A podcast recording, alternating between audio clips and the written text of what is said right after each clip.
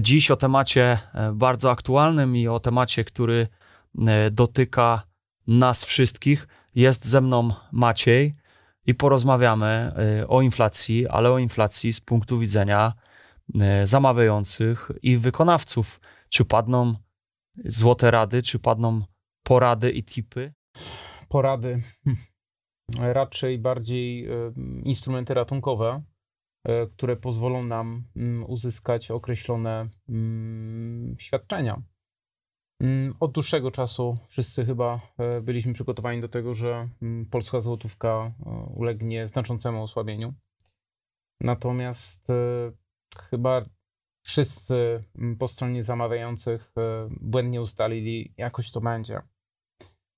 Natomiast e, pieniądz stracił na znaczeniu, mój drogi, i to już nie jest banał, ale powoli zaczynamy wracać do gospodarki takiej wymiennej, barterowej.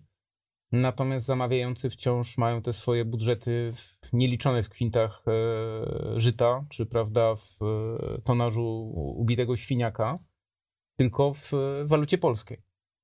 I w momencie, w którym my mamy wydatkować na jakąś rzecz x środków, E, w trakcie otwierania ofert okazuje się, że wykonawca już by tak chętnie zastrzegł sobie x plus 15%, no a potem po środku tego wszystkiego e, projekt się tak zwanie wysypuje, ponieważ wykonawca znika nam z mm, placu budowy, ze świadczenia usługi, albo to e, mu zrobili rejteradę pracownicy, ewentualnie zabrakło surowców.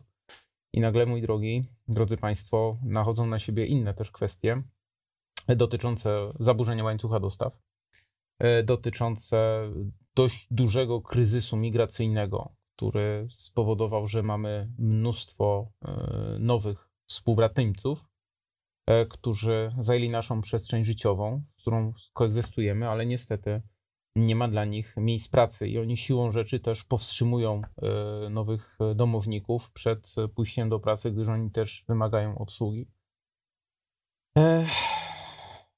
Czyli mamy spowolnienie gospodarcze. A to oznacza, że w momencie, kiedy mamy zamówienie publiczne, mm, my troszeczkę wchodzimy w taką czarną dziurę, ponieważ uczeni byliśmy tego, że oferty są, a musimy być nauczeni tego, że te nasze typowe instrumenty zamówień publicznych, no niestety nie wystarczają na, na tu i teraz, tylko trzeba zacząć kombinować. No i tutaj przede wszystkim trzeba sobie rozdysponować, jakie mamy etapy planowania projektów, i co tak naprawdę możemy zrobić. No, zaczynamy od planowania, e, a w etap planowania mm, biorę również wartość szacunkową zamówienia. E, przede wszystkim, kochani, e, niezależnie od tego, czy mamy obowiązek, czy nie wejścia na rynek, tuż przed uruchomieniem postępowania musimy mieć aktualną, bieżącą sytuację. Nie tylko i wyłącznie ze względów na wartość szacunkową zamówienia, nie tylko ze względu na to, ile kosztuje wolumen jednostki, ale przydałoby się, Szanowni Państwo, też podpytać, kiedy ewentualnie e, i czy będzie dostawa. Czyli w momencie, w którym my chcemy komputer, fajnie, jest cena, ale musimy się dopytać, czy po pierwsze jest aktualna, jakie są warunki e, dostawy, no i y, jakie są warunki płacowe. Skończyło się, proszę Państwa, że my dostajemy ofertę, i ta oferta prezentuje stały wolumen finansowy. Tutaj niestety już musi się zacząć nauka, albo raczej szukanie po innych przepisach, w których my będziemy w stanie e, znaleźć odpowiedź, jak korygować zaburzenie cenowe na etapie składam ofertę, otwieramy ofertę, podpisuję umowę. Tutaj niestety ustawodawca nie był na to przygotowany, e, aż się apeluje o to, żeby wprowadzić przepis przejściowy, który będzie mógł analogicznie do pewnego przepisu z prawa zamień publicznych obligatoryjnie aktualizować kwotę, która była złożona w ofercie na dzień jej składania aktualną, natomiast żeby była możliwość aktualizacji tej ceny tuż przed podpisaniem umowy, e, aby uniknąć dość takiej e, powszechnej obecnie sytuacji, z którą się całkowicie nie zgadzam, czyli podpisujemy umowę, ale puszczamy duże oko do wykonawcy, że my tutaj się wyrównamy, tylko żeby pan podpisał umowę.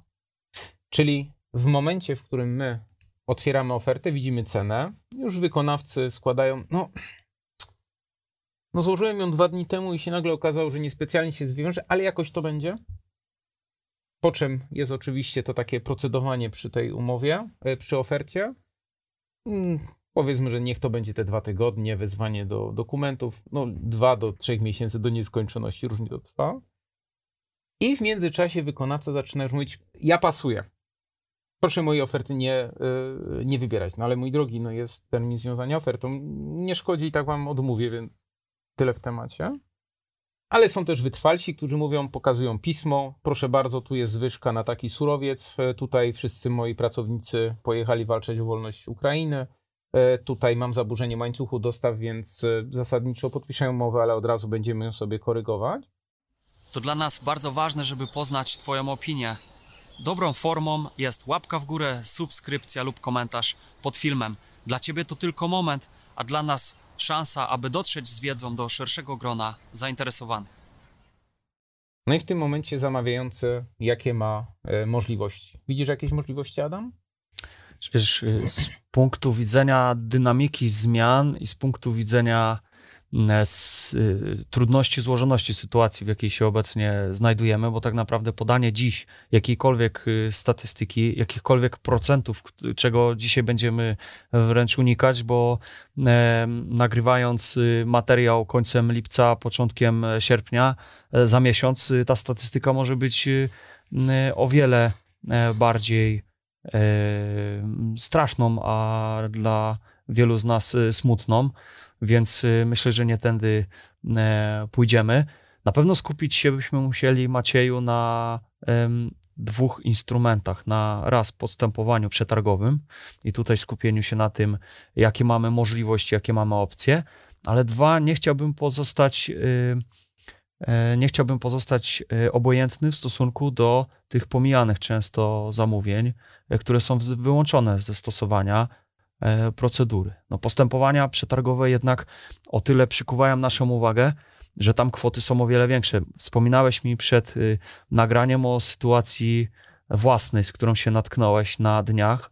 Przypomnisz, czego rzecz tyczyła? Podzielisz się tym case'em? E, oczywiście. E, podzielę się tym case'em, ponieważ dostałem e, w, pismo oficjalne od władz uczelni, E, w momencie, w którym e, jesteśmy w grupie zakupowej. Zresztą bardzo modny temat, prawda, dla wszystkich Państwa, że e, łączymy się w te grupy zakupowe na energię elektryczną i dostaliśmy pismo, z którego wynika, że mm, zwyżka prądu, jak typujesz, ile mogła pójść do góry rok do roku?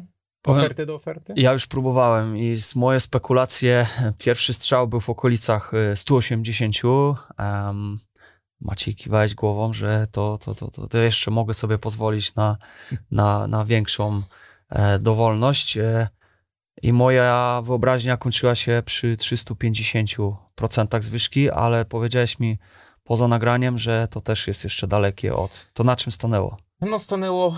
Przeanalizowałem to jeszcze raz, e, wyszło 530% e, i w tym momencie. Hmm, Gdzie to nie był mały wolumen.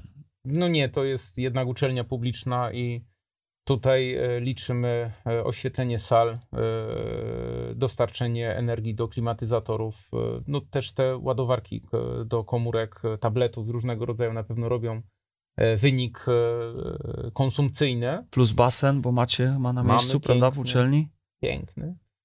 No i też oświetlenie zewnętrzne nagle się okazuje, że musimy mm, bardzo mocno ograniczyć spożycie tej energii. Oczywiście tutaj na inny temat moglibyśmy się zastanowić, czemu jeszcze nie mamy paneli fotowoltaicznych, czemu nikt nie przewidział tego, że musimy kupować e, instrumenty techniczne, które no, po pierwsze mm, są o mniejszej e, chłonności energetycznej. E, czemu nie zainwestowaliśmy w panele fotowoltaiczne?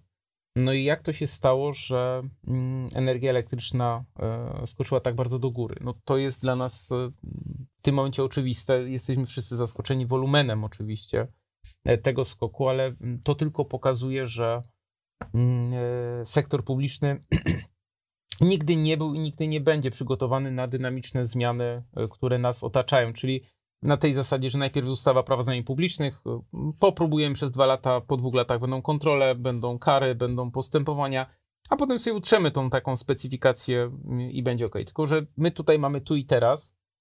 E, mm, no i też jest pytanie, czy za 2-3 miesiące nie powtórzy się sytuacja, że znowu nam dostawca wypowie umowę. E, to jest też dla mnie mm, e, sytuacja taka dość dziwna, że akurat grupy energetyczne mogą wypowiedzieć sobie tak umowę, a wykonawca taki pojedynczy na roboty budowlane musi, choćby miał umrzeć, musi do, do, z tej ceny, prawda, się wywiązać do samego końca. No i tutaj e, jak bumerang wracamy do tematu wyjścia, czyli co zrobić, żeby te ceny były mm, aktualne, co zrobić, żeby nas było na to stać i co zrobić na etapie a to procedury, a to na etapie umowy i potem sobie musimy powiedzieć, co na tych zamówieniach regulaminowych, prawda? Zacznijmy od procedury. E, pewno wszystkich tutaj słuchaczy dość mocno zirytuje, ale mm, po prostu trzeba się zmobilizować i szybciej rozstrzygać postępowanie. Wiem, wiem, tutaj już powinno być klik, prawda? E, co ty sobie wyobrażasz? Mam 40 postępowań naraz. No właśnie. E, ta multitaskowość w tym momencie no, musi być zakończona, czyli powinniśmy mieć jakiś kalendarium tego, w jakim czasie wszczynamy. Uwzględniamy oczywiście e, szalone godziny czasu wolnego od pracy, jakiś tam urlop, nie wiem, może 2-3 dni robocze, prawda, urlopu wypoczynkowego E, w każdym razie musimy to szybciej rozstrzygać. Nie ma, podkreślam, nie ma możliwości e, w czasie przetargu zmieniania kwoty ofertowej. A to oznacza, że e, te postępowania po prostu muszą być żwawe, szybkie i niezależnie od tego, że różnego rodzaju komórki merytoryczne mówią, że tu, teraz i, i tak dalej, musi być to zrobione, no to też pozdrowienia do komórek merytorycznych, które powinny łapać się na tak zwane kontyngenty. Czyli wzmacniamy siłę przetargową, wrzucamy maksymalnie mydło, widło i powidło do jednego postępowania, żeby były te pakiety mm, różnego rodzaju. Takie trochę jak te sklepy kiedyś były 1001 drobiazgów, prawda? I w takiej sytuacji to po prostu będzie trwało może i mozolnie, ale będziemy mieli pakiety i będziemy w jednym czasie mieli jedną procedurę, przez co nie będzie takiej drobnicy, która niestety jest zmorą, w szczególności dużych jednostek, agencji rządowych, uczelni publicznych, urzędów marszałkowskich i różnego rodzaju ministerstw. To jest, e, no i policja, oczywiście, wojsko, służby mundurowe, to są po prostu mm, jednostki, które niestety grzęzną, podkreślam, grzęzną w tych e, takich właśnie drobnicach, które gdyby człowiek znał przyszłość, to by to połączył na przykład w jedno zamówionko za milion złotych. A tak jest po prostu takie szatkowanie. I to też jest, proszę Państwa, bardzo duży problem, ponieważ wiadomo, że nie będzie ofert. Co się dzieje w czasie postępowania? No, w czasie postępowania wykonawcy coraz częściej zadają pytanie, co z klauzulami waloryzacyjnymi. Niezależnie od tego, jak e, wysoka jest Państwa świadomość e, dotycząca e, klauzul umownych w zamówieniach publicznych, bo tak z praktyki wygląda na to, że umowa jest takim wzorcem, który po prostu ma walor dokumentu, który musi być, panie podpisuj, a co się będzie działo potem, to się zobaczy. Natomiast e, dogłębna analiza orzecznictwa mm, mówi jednoznacznie, że stosowanie klauzul waloryzacyjnych jest dozwolone. I tutaj mam taką propozycję rewolucyjną. Na razie jeszcze nie testowaliśmy na organizmach żywych, e, żeby wprowadzić klauzulę przedumowną. Czyli w momencie, w którym mamy e, zawarcie umowy, pokazujemy dokumenty dostawców, pokazujemy rozrachunek bieżący, który będzie kontrastował z tym, co jest w ofercie, żeby już na wejściu można było tą ofertę skorygować. Niestety teoria, bo dopóty nie będzie, proszę Państwa, e, zmienionego przepisu artykuł 223 ustęp 1, który mówi o tym, że zakazuje się istotnych zmian w ofercie, dopóty niestety y, będzie tutaj jednak ten konstans i nie będzie można tego zmieniać. Y, rozwiązanie jest w ustawie, czyli, szanowni państwo, stosujemy tryb podstawowy z możliwościami negocjacji. I w takiej sytuacji nigdzie nie ma napisane, że negocjacje mogą iść tylko i wyłącznie na korzyść zamawiający. I to jest takie rozwiązanie ratunkowe do progu Unii Europejskiej. I tutaj rzeczywiście też powstaje jeszcze jeden problem. Powstaje problem dotyczący niemożliwości świadczenia. Są spory pomiędzy prawnikami, czy artykuł 387 e, kodeksu cywilnego, pierwotna niemożliwość świadczenia można stosować w tym przypadku w aspekcie finansowym. No ale Adam, wyobraźmy sobie, że na przykład e, zapraszasz mnie do ścięcia swojego trawnika. No tam masz po, po, poważny ten trawnik, więc uznałem, że dostaniesz dobrą cenę. No i przyjdę do ciebie pracować, powiedzmy 10 zł za ar, powiedzmy gdzieś tam ci pokoszę. Dobra cena, nie? Ale potem się okazuje, że E, po dwóch tygodniach ja też e, widzę zwyżkę cen mleka, cen e, cukru, dzieci płaczą z głodu, żona mówi negocjuj, no ja przykład Adam, no niestety 13 zł. No i ty już liczysz i jesteś na mnie zły, ale też z drugiej strony, kiedy widzisz te ceny innych, widzisz, że to i tak jest w sumie promocja. No ale gdyby to było zamówienie publiczne, nie możesz niestety tego e, zmienić. E, na otwarciu nie można zmieniać treści oferty, i jest bardzo wątpliwe, czy można podpisać umowę i od razu ją aneksować. To jest trochę, powiedziałbym, piekielnie ryzyko. Drugim e, sposobem na mm, rozwiązanie tego kryzysu jest odkurzenie przede wszystkim partnerstwa publiczno-prywatnego, który może być również stosowany do y, projektów y, przede wszystkim budowlanych, ale też przy usługach. Natomiast tutaj znowu ktoś powie, no to powiedz pan, jak to zrobić. No, szanowni państwo, właśnie to jest ten problem, o którym mówiliśmy w poprzednim odcinku, że jesteśmy uczeni rutynowości i musimy żyć w świecie, w którym praktycznie rutyną jest całkowita, całkowity chaos, czyli konstansem w tym momencie jest chaos. Wiesz, że na dzień dzisiejszy na palcach jednej ręki w poszczególnych województwach się policzy E, projekty sprowadzone z PPP do kilkunastu, no, przy tych, no. które są rzeczywiście e, wiodące. Ja pamiętam, bo poruszaliśmy na, na studiach e, na podyplomówce mhm.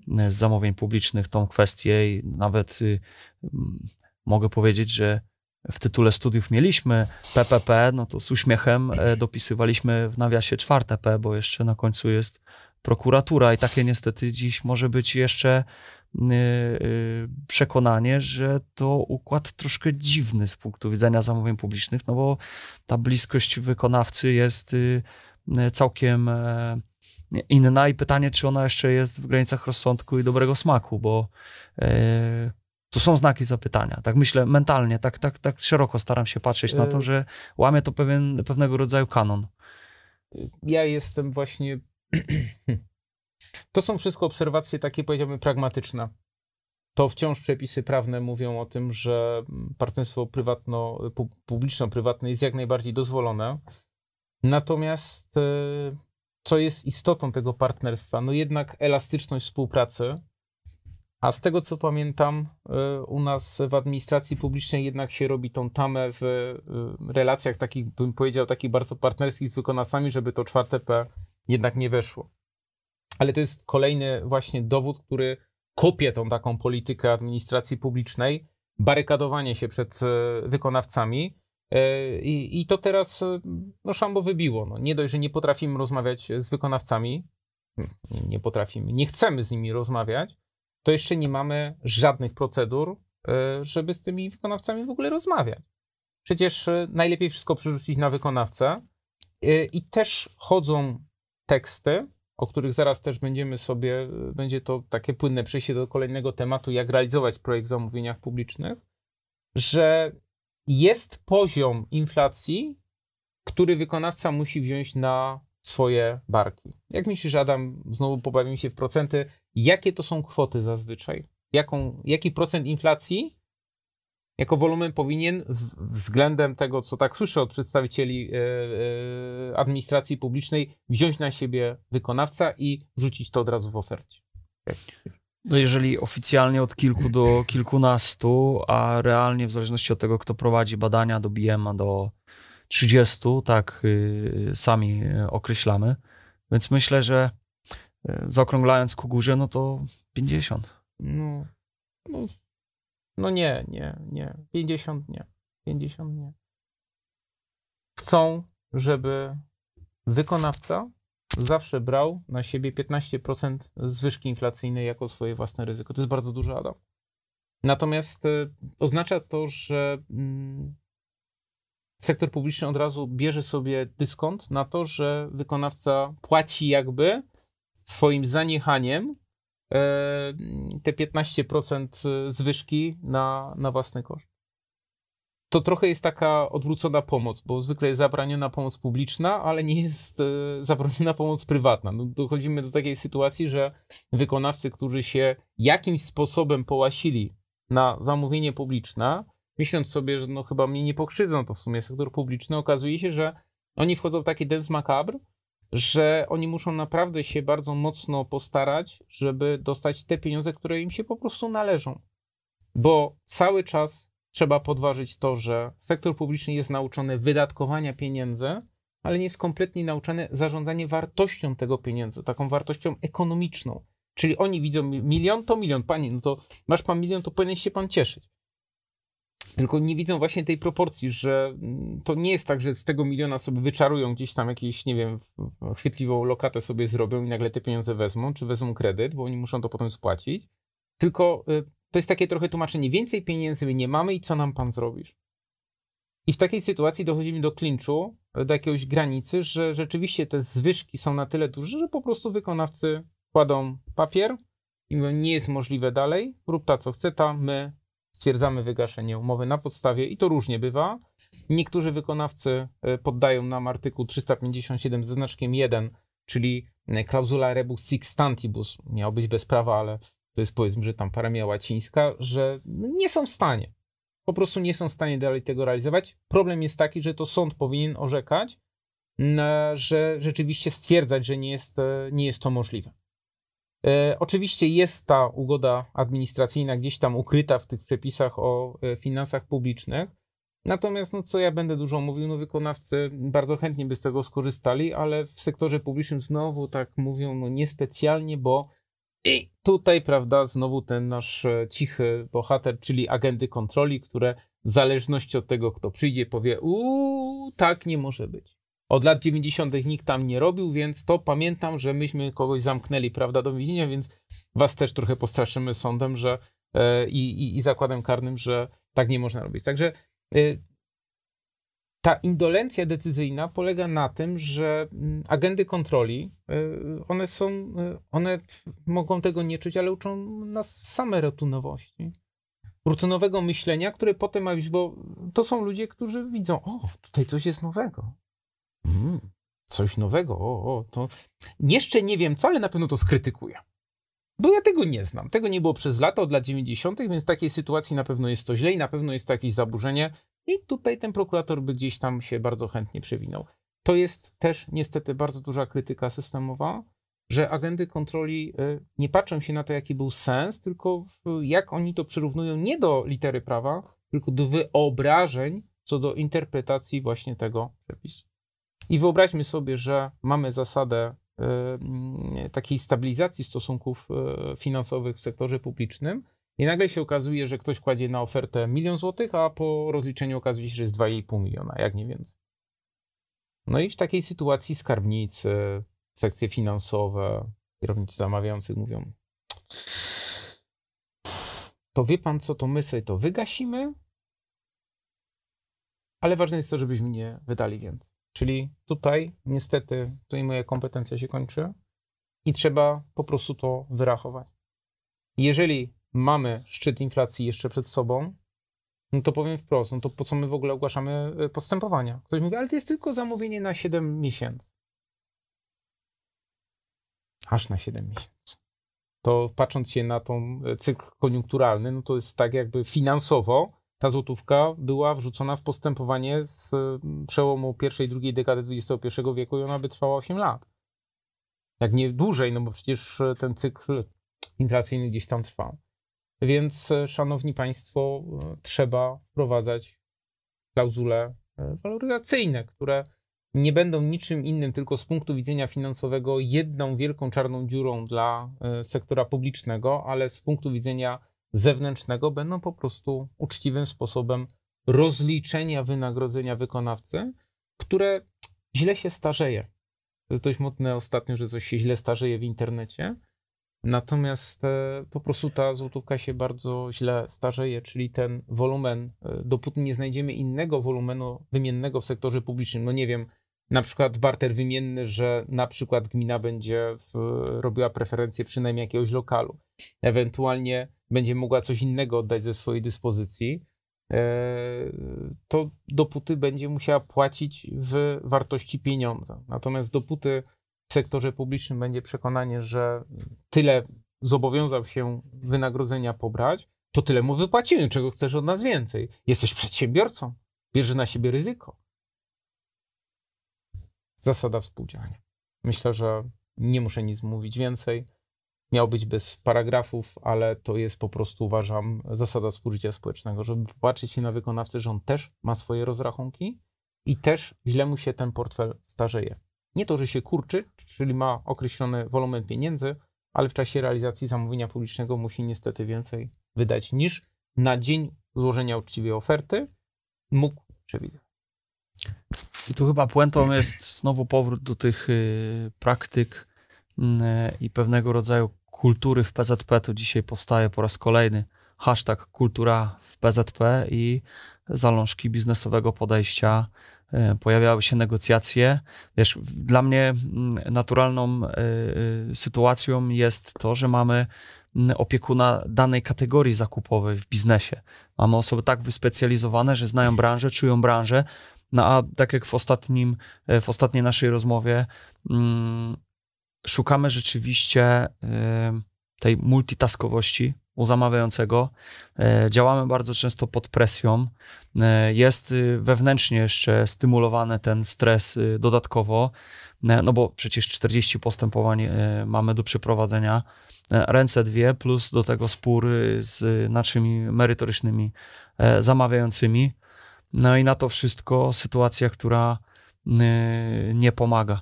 Jakbyśmy mieli podsumować i podratować sytuację postępowań przetargowych. Bo myślę, że do regulaminowych e, wrócimy w dodatkowym odcinku, żeby nasza rozmowa była przyswajalna względem długości. To powiedz Macieju, proszę, jak mamy podratować w dwóch zdaniach podsumowania postępowania powyżej 130 tysięcy złotych netto. Przede wszystkim trzeba się skoncentrować na wydatkach, które są nam w tym momencie potrzebne, czyli nie robić e, zamówień na zapas szybko i wręcz tuż przed podpisaniem umowy, która będzie realizowana praktycznie od razu. Po drugie, stosować klauzule adaptacyjne w odniesieniu do wolumenu rzeczywistego inflacji, a nie kwartalnych gdzieś tam przeszacowań. Każda umowa w tym momencie, w szczególności dostawę, powinna być objęta klauzulami adaptacyjnymi polegających na bezkosztowym wyjściu za wykonawcy z danego projektu, ale również zamawiającego, bo może się okazać, że dla zamawiającego y, nawet możliwość świadczenia po y, zaadaptowanych y, gdzieś tam poziomach może się okazać być po prostu dramatyczna dla całego budżetu zadaniowego. I jeszcze raz naprawdę zaglądnięcie na rynek, ile jest, e, jaka jest rzeczywista wartość tego zamówienia i czy czasem nie trzeba po prostu skrócić tego wolumenu. E, po prostu musimy być e, oszczędni. Nie lubię tego słowa zaciskanie pasa, ale to zaciskanie pasa nie jest takie merytoryczne, tylko bardziej procesowe, czyli kupujmy to, co jest w tym momencie absolutnie konieczne. Z tego względu, że no jednak ten, ta inflacja też powinna być informacją dla sektora publicznego, że my też musimy ograniczyć konsumpcję, ograniczyć spożycie. To są moje możliwości e, intelektualne, które mogę e, wyzuć z siebie na e, obecne czasy. Natomiast jednak zmniejszenie tych wydatków, kończenie projektów niepriorytetowych i wypuszczanie tylko to, co jest absolutnie konieczne, żeby ten efekt inflacyjny rzeczywiście zadziałał, żeby zastopować wzrost inflacyjny również po stronie sektora publicznego. I pozostawienie sobie możliwości przeprowadzania negocjacji z wykonawcami. I przeprowadzenie negocjacji, ale to w trybie tylko i wyłącznie podstawowym, że w szczególności przy robotach budowlanych, żeby była właśnie, żeby był ten etap adaptacyjny na etapie postępowania, ale boję się, że Może to też nie wystarczyć, bo potem po tych negocjacjach też się gromadzi dokumenty, też się jakiś tam czas mija. Natomiast wydaje się to z punktu widzenia procedury aktualizującej cenę ofertową, myślę, że może być to naprawdę strzał w dziesiątkę na obecny czas. Moi drodzy, w drugiej części E, poruszymy tematykę zamówień do 130 tysięcy złotych e, netto, czyli te zamówienia, gdzie ta swoboda, myślę, że i zaraz wejdziemy w szczegóły, e, jest troszeczkę większa. Za tą część Wam dziękujemy, zapraszamy. Dajcie znać w komentarzu, jak u Was sytuacja wygląda. Może macie złote rady, może na którymś postępowaniu udało Wam się wypracować dobre praktyki, które rzeczywiście, którymi możecie się podzielić, a żeby dostać powiadomienie o kolejnym filmie, pamiętajcie kliknąć subskrypcję koniecznie z dzwoneczkiem, bo w kolejnym materiale wracamy do Was z tematem regulaminowych zamówień w zderzeniu z obecną inflacją. Macieju, dziękuję Ci serdecznie dziękuję i zapraszamy się. na kolejny odcinek. Pozdrawiam.